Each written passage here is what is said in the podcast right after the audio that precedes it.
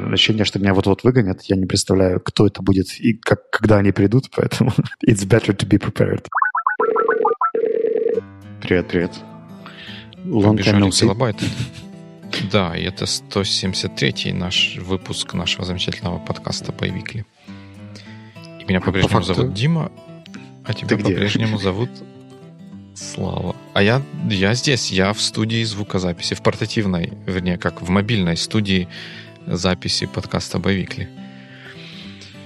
Мы на прошлой неделе пропустили нашу запись, потому что усиленно готовились к Talking Points, а потом я завтра опять куда-то уезжаю, и чтобы выйти все-таки в эфир, пришлось вот пойти на такие ухищрения.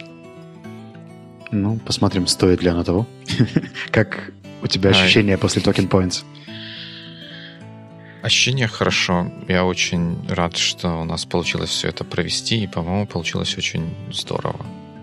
Как по мне, вот главная цель, которую я где-то себе ставил, ну и которую мы вместе ставили, но для меня она была таким вот приоритетом, что ли, то, что чтобы наши гости получили что-то не только от нас, а еще и от других гостей. Мне кажется, мы ее достигли, я очень этому рад.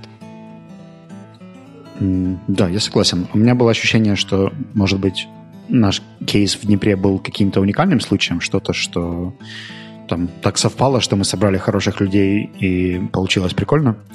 Но когда это происходит во второй раз, я понимаю, что, возможно, что, что-то мы нащупали с этим форматом, потому что мне очень понравился и уровень дискуссии.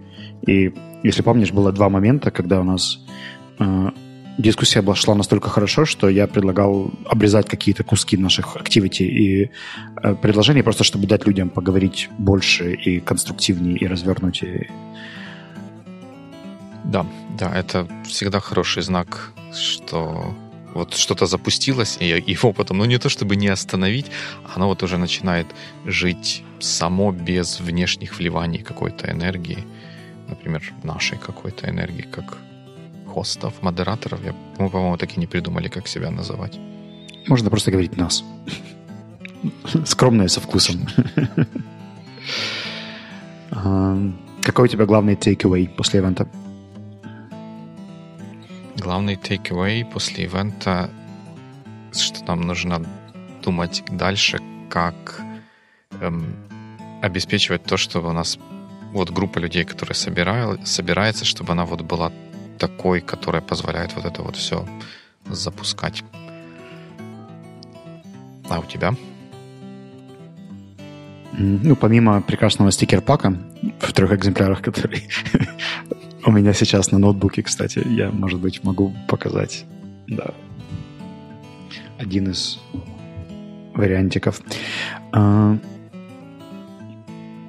мне больше всего понравилась а, часть, которая тебе понравилась меньше всего, про pillars и policies, потому что она была для меня самой не объятной, незнакомой и непонятной. И в процессе дискуссии, мне кажется, она стала намного ближе, что я теперь понимаю твой концепт с Pillars of Business намного лучше.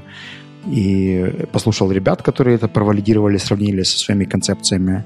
Такой хороший мозговой штурм вокруг этой истории. Где им непонятна там разница между uh, delivery и user experience в некоторых моментах, или customer experience.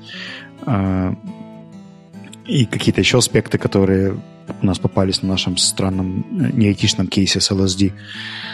Uh, в общем, в целом для меня это было и контентно, и атмосферно хорошо. Я немного недоволен тем, как я подошел к подготовке всей этой истории, но я обещаю справиться.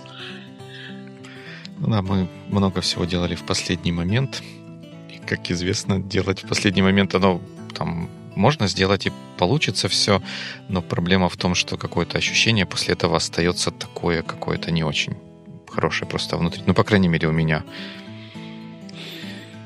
Не люблю это чувство. Но получилось, тем не менее, получилось хорошо, потому что кто это делал, это мы делали. А мы что делаем? Мы делаем все хорошо. Ну, или, по крайней мере, стараемся.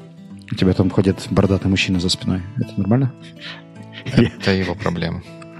А, у нас на сегодня намечено три мини-топика вместо одного большого. И первый называется «Осознанность». И да, это, а дальше расшифровка, чтобы я не забыл, что здесь.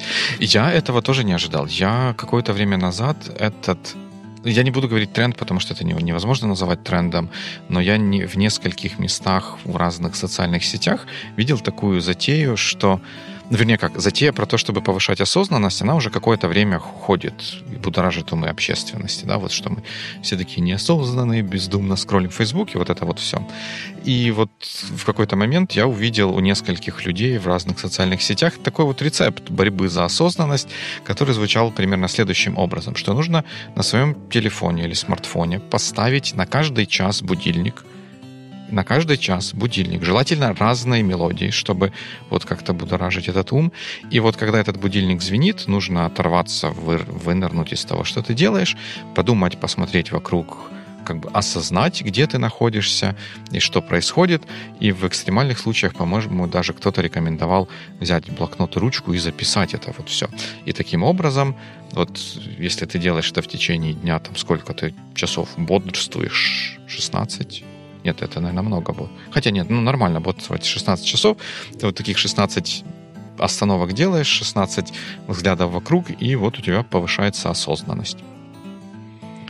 И я прям что-то заколдобился от такой практики, потому что где-то, наверное, в рядом, я, я бы не удивился, если бы в рядом в соседнем каком-нибудь э, обсуждении боролись за то, как погрузиться в поток и, и, и делать что-то много, много, долго и глубоко.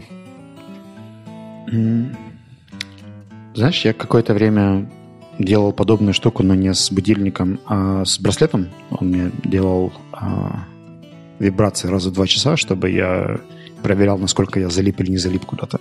Но, если честно, такая себе история, потому что ты, по сути, вместо того, чтобы разгрузить себя от информационного какого-то флоу, ты еще добавляешь туда дополнительные активити, которые якобы должны его прерывать, но по сути являются еще одним э, отвлечением от того, что бы ты ни делал. Условно говоря, если ты борешься за осознанность и фокус, то эти штуки, наоборот, тебя куда-то выгоняют в какие-то рутины и привычки. Э, поэтому мне кажется, что здесь, наверное, было бы полезнее наоборот, уменьшать какое-то количество activities. Вот, например, как мы сделали с тобой с э, Э, Facebook лентой с Newsfeed Eradicator э, экстеншеном для Chrome. Мне, кстати, реально помогла твоя история с э, аккаунтом на Mac. То есть я для более глубоких задач перехожу в другой профайл, в котором у меня неактивные практически никакие мессенджеры. Из Slack там есть mm-hmm. только несколько размьюченных direct месседжев, которые совсем меня могут прервать, но они же у меня на телефон могут прийти, поэтому, в принципе, я уже понимаю, что можно Slack вообще снести с той части аккаунта.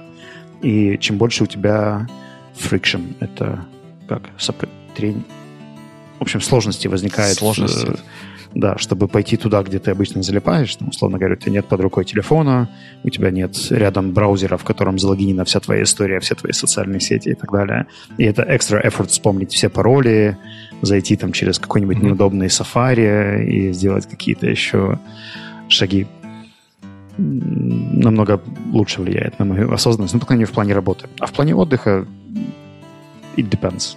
Поэтому... Да, я согласен. Я, я бы себе точно не стал такую штуку использовать, потому что я, наоборот, как, как и ты, наверное, борюсь за то, чтобы иметь возможность погрузиться во что-то глубоко и там вот что-то выдавать на гора какой-то какой результат. Но я вот э, подумал, что одна из тех вещей, которые я на самом деле использую, она где-то перекликается с этой штукой, и я стал более активно использовать на телефоне эм, screen, screen time и всякие лимиты, которые с этим связаны. Mm-hmm. Из-за того, что я заметил, что я ну, мне приходится иногда бывать на каких-то митингах, на которых вроде ты должен как бы быть, но как бы и, и нет, и там начинаешь куда-то залипать. Когда вылетает screen time notification, что все время вышло, вот он тебя вы, вырывает из того бездумного скроллинга или еще чего-то, и ну, заставляет не то, чтобы осознать, а как бы понять, что ты сейчас занимаешься чем-то не тем, что нужно, и вот это, оно, оно помогает. Но тогда, когда оно привязано конкретно с активностью, с которой ты хочешь бороться. Ну, в моем случае, по крайней мере. Был бы у тебя друг, который был бы таким умным, как Дима Маленко, он бы сказал, хм, Дима, а может быть проблема не в скроллинге, а в том, что ты ходишь на митинги, где тебе не нужно быть, и поэтому ты придумываешь себе штуки, чтобы скроллить. Да, да. Согласен. Так, скроль да. себе. Надо... это, это нормальный способ саботировать, и все. зачем сидеть и имитировать фокус там, где тебе даже рационально сложно придумать, зачем тебе фокусироваться?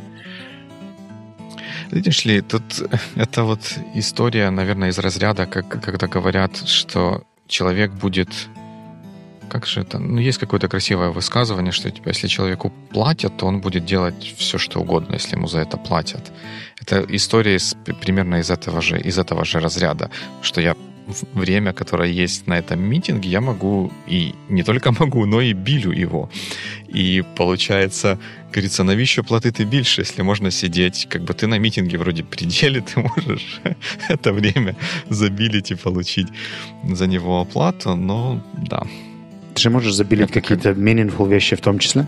Ну, хотя, может быть, ты и не можешь, но... Ну, да. Тут, тут, тут я совершенно согласен с твоей постановкой вопроса, что нужно решать не симптомы, а корень проблемы. Но в некоторых случаях, возможно, можно начать, начать из симптомов. Ну, я тебе скажу, что просто в моем случае любая прокрастинация, она всегда завязана на какой-то истории, где мне либо страшно, либо непонятно, либо стыдно что-то, и либо меня заставляют что-то, что я не хочу делать. И тогда начинают проявляться все вот эти вот истории с э, постоянными delays, mm-hmm. какими-то отвлечениями и так далее. Да. Ну, в общем, подводя итог, не стоит ставить будильник на каждый, на каждый час и вырывать себя из контекста, но смотреть по сторонам и осознавать, где ты находишься в удобные и приемлемые моменты, наверное, это хорошая практика. Потому что у вас получится, как у одного из слушателей спектакля, на котором я был вчера, в театре, когда у него зазвонил будильник посреди спектакля, и все четко понимали, что это будильник, и ушло где-то 5 секунд, чтобы он его достал и выключил. И это awkward. Поэтому каждый раз тебе, тебе еще придется не просто смотреть, что вокруг, но и помнить, куда ты идешь, и отключать будильники на пару часов, если ты идешь в какой-то public space, что еще усложняет и перегружает твою жизнь дальше.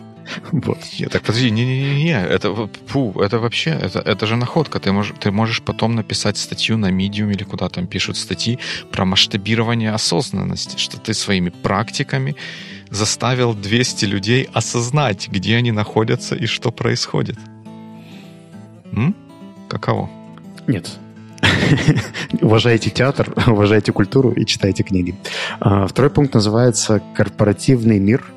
Ответы, которые не ответы». У тебя очень активный titling, видимо, токен points даются.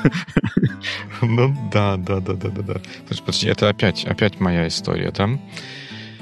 Так, я примерно, я помню, вот у меня часто такое бывает, я помню ощущения свои от какого-то события, но я не всегда потом помню само это событие, которое произошло. В общем, история была примерно такой, что моя команда работала с какой-то спецификацией, и в этой спецификации была не то чтобы неточность, а какая-то непонятность. Как на русский язык перевести слово ambiguity? Ambiguity. Двусмысленность? Ну да, двусмысленность, непонятность, и мы, соответственно, у автора спецификации, вернее, ну не мы, а команда, кто-то из команды запросил, задал вопрос, который mm-hmm. должен был бы уточнить, что там имелось в виду, на что был получен ответ, который как бы формально ответ и как бы даже на тот вопрос, но который ничего не добавляет к тому, что, э, что о чем спрашивалось. Ну, типа, из разряда есть технология... Есть разные варианты решения проблемы. Есть вариант А, есть вариант Б. Какой вариант выглядит предпочтительным с точки зрения того, что мы пытаемся добиться этим изменением? И получается ответ, можно использовать вариант А и можно использовать вариант Б. То есть мы после ответа на вопрос остались примерно в той же ситуации, ну, по, на уровне, по уровню информации, которая нам доступна, который который был и до этого. При этом как бы работа какая-то проделана, вопрос задан, и вроде бы ответ получен, но он не, не привнес какого-то значимого инкремента информации. Ну, а что мешает перефразировать вопрос и вместо, например, which option should we choose, записать там, окей, спасибо за фидбэк, а какую опцию would you prefer, например, там? Вот используя формулировку «что мешает», а что мешает подумать о смысле и вот о ценности ответа, который дается, и дать ответ так, чтобы он давал хоть какую-то новую дополнительную информацию. Даже потому что если бы ответ даже ну, в таком простом случае был бы «это не важно, выбирайте, что хотите, делайте, как хотите», угу. это уже был бы ответ, правильно? То есть это уже был бы дополнительный квант информации, который можно использовать и который был бы actionable. А так это просто вот на и отвяжись. Вот ответ в таком стиле. У меня был такой опыт с э, джентльменом из Румынии, о котором я рассказывал несколько раз, когда мы писали о какой-то проблеме, мол, там, смотри, друг, у нас вот может возникнуть такой риск. Он говорит, да, с такими рисками обычно борются так, так и так. Спасибо, Кэп. И что, да? А какой экшен-план? Ты же тимлит. Мол, давай, сделай что-нибудь по этому поводу. Но я при этом ловлю себя на мысли, что, наверное, я тоже иногда могу нечетко отвечать за счет того, что я достаточно low context, я могу там отправить людей посмотреть какую-нибудь папку и так далее, э, без четкой инструкции, что там поискать и как это относится к, к тому вопросу, на который они сказали. Я замечаю, что мне не всегда хватает времени и терпения, там, например, где-то в перерывах, особенно если у меня несколько митингов там идут э, back-to-back, и я могу где-нибудь там с коленки ответить в Slack там, check marketing folder и так далее, но не до конца прописать, там, какой файл там нужно найти, в какую, ну, в какую страничку или поле посмотреть. И за счет этого у человека тоже может возникнуть ощущение, что, мол, я тебе об одном, а ты мне о чем-то другом. Так что тут я с двух сторон баррикад бываю. Ну, это да, мы, наверное, все, все там бываем, но мне кажется, что в большую роль в том, насколько приемлемыми в целом кажутся такие ответы, играет окружение. И если выстраивать коммуникацию и постоянно работать над тем, чтобы вот таких вот пустопорожних разговоров, ну, не, это не разговор, но пустопорожних таких вот вещей не происходило, то они со временем как-то искоренятся. Если считать, что это окей, давать такие non-answer answers, то оно и будет продолжаться. Для, для меня проблема здесь в том, что человек, который такой вот ответ дал, он, возможно, думает, что он кому-то помог, хотя на самом деле нет. То есть его, его работа, его усилия были затрачены впустую угу. и ушли в мировой эфир. Что, тогда move on? Это третий пункт. А третий пункт... О третьем пункте я задумался, когда с одним из наших гостей, с Димой Миндрой, я встречался в офисе Grammarly перед, перед Talking Points. Он меня пригласил в гости. Я, конечно, не мог не воспользоваться такой возможностью. И мы... Дима оказался просто кладезью э, ссылок на разные интересные и полезные книги, которые можно было бы прочитать. Я прям записал, у меня там целый, целый список есть.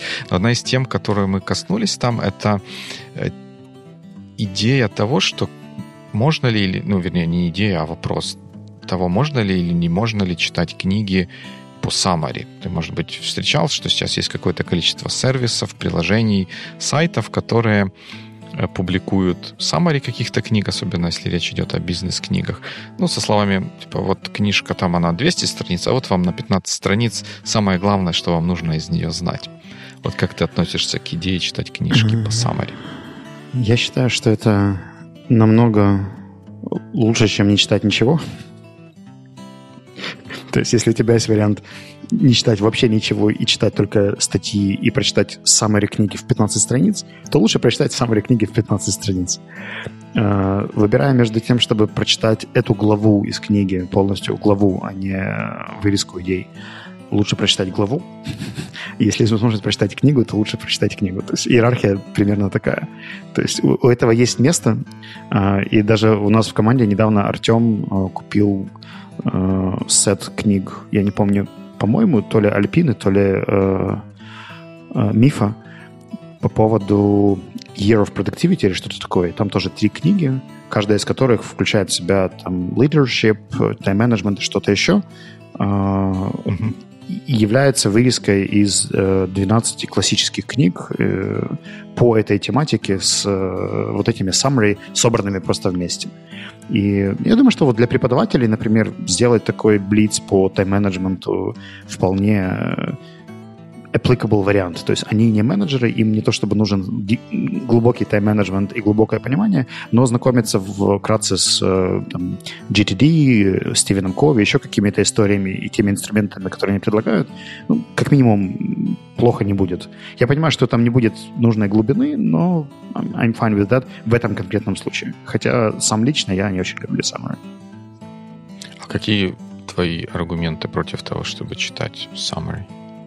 Ну, как правило, в книге достаточно важен контекст. Это, в принципе, это то, о чем мы говорили про цитаты, да? То есть можно посмотреть на цитату без того, из чего она э, выведена и э, потерять суть, и, или по, не, не понять, почему point A связан с поинтом B и потом поинтом C, поскольку автор старается это доказать какими-то историями, аргументами, ссылками на какие-то другие источники, которые, как правило, вырезаются, и вот в этих summary остаются обычно только сухие инструменты серии, там, сделайте шаг а, Б и С, угу. но мой ум, как правило, залипает на фразу «А зачем Б?» То есть, а как Б связано с тем, что я делал в А. И меня эта штука, наоборот, только подбивает пойти почитать что-то, как это объяснял автор, потом уже с этим согласиться, не согласиться, идти дальше. Угу. Да, но тут мои, мои мысли сходны тем, с, с твоими. Я тоже в среднем считаю, что summary не стоит читать, если есть возможность прочитать хотя бы часть книги целиком, но это лучше, в среднем лучше, чем не читать вообще ничего. И мои резоны здесь такие, что вот для меня, возможно, как, как, как это сходно с тем, что ты сказал, очень важно понять размышления автора, а не только конкретные выводы, потому что вот я по себе заметил, что из ну, размышлений, из вот того вот line of thinking, который предлагается, я порой беру э, может быть, ну, больше, не больше, но какую-то важную часть, помимо самих основных выводов, а в summary, как правило, это никак не приводится. В summary уже конечный результат делайте А. А действительно, почему А, как мы пришли к А, а, а в каких ситуациях А, вот это вот все, все опускается. У меня... Ну и плюс... Да, сори, давай. Ну, плюс, как бы еще одна мысль такая, что получается, когда мы читаем summary, мне кажется, что мы себя ограничиваем мировоззрением того, кто это summary составлял, да. Если книга, даже если она там водянистая, наверное, из водянистых книг вот идея summary родилась, но в этой воде каждый из нас теоретически может разглядеть что-то свое, и можно, читая summary, просто упустить что-то, что могло бы потом дать круги на вот этой вот самой воде, когда mm-hmm. попало бы к нам в голову? Я думаю, что опять-таки it depends, и стоит посмотреть на то, как человек в принципе читает. Потому что если, например, кто-то не может закончить книгу до конца, поскольку там одна идея расписана на 273 страницы, то там, и когда идет 15 пример по подтверждению этой самой одной идеи, естественно, тебя в какой-то момент начинает это раздражать, и ты думаешь, ну, блин, dude, и так понятно. То есть у книги должна быть определенная intensity в плане количества тезисов, идей, доказательной базы, переходов между месседжами и так далее. А если это, там, условно говоря, одна история, которая просто идет по кругу over and over, то, возможно, в этом есть смысл. И вторая история по поводу того, что некоторые авторы объясняют прикольные инструменты, но объясняют их криво. И э, люди, которые составляют summary, э, местами могут это объяснить четче, понятнее, проще и быстрее, чем вот эта вот длинная mm-hmm. конструкция, особенно если это какой-нибудь первый edition книги, после которой вышло еще три, где человек уже отполишил этот инструмент и появилась нормальная инфографика, как это все выглядит. Но, условно говоря, вот там те же семь навыков высокоэффективных людей. И я, когда их читал первый раз, там было столько всякой мути, воды и несоответствий, что было ну, сложно с этим как-то копиться. Да, это напоминает историю со Start, start with Why, да, в моем случае, когда я в целом с этой концепцией согласен, что должна быть более глубокая цель за тем, что мы делаем, но те примеры, которые Саймон приводил в обосновании, это они прям под, подмывали под фундаментом этой всей идеи. И мне кажется, что здесь как, раз, для меня. почитав summary концепции с э, одним примером из вот этого маркетинг-месседжа Apple versus Samsung, э, было бы вполне достаточно, чтобы понять идею и понять, насколько тебе хочется вообще в эту историю копать глубже. Слушай, а не может здесь быть такой ситуации, что вот те люди, которые рекомендуют разные вот эти вот бизнес-книги, они на самом деле прочитали Summary. Summary как бы оказывается хорошим, осмысленным и классным. Они потом рекомендуют книги, книгу. Потом доверчивые люди типа нас с тобой берут эту книгу читать, а там какая-то муть и вода, и мы в недоумении потом это обсуждаем в подкасте. Нет, я считаю, что мы с тобой давно уже не обсуждали книги в подкасте, и стоит вернуться к этой традиции. А по поводу людей, которые рекомендуют, это остается на их откуп. Потому что ну, люди точно так же советуют видео, которые они досмотрели до конца, статьи, которые прочитали на два параграфа, и Только заголовок. еще хуже, что что-то, кто расшарил, кто-то, заг... кого я уважаю, я слушать сам не буду, но расшарю, чтобы все видели, что я уважаю того, кто это расшарил. Как там было раньше, не читал, но осуждаю, а теперь не читал, но рекомендую. Something like that. Ну, мне кажется, мы просто героически справились с топиками, и это будет наш исторически самый короткий подкаст в этом году. Из двух. Вот. Из трех. Это уже третий в этом году. Так что... Good week? Ну, наверное же, это же хорошо. Good week.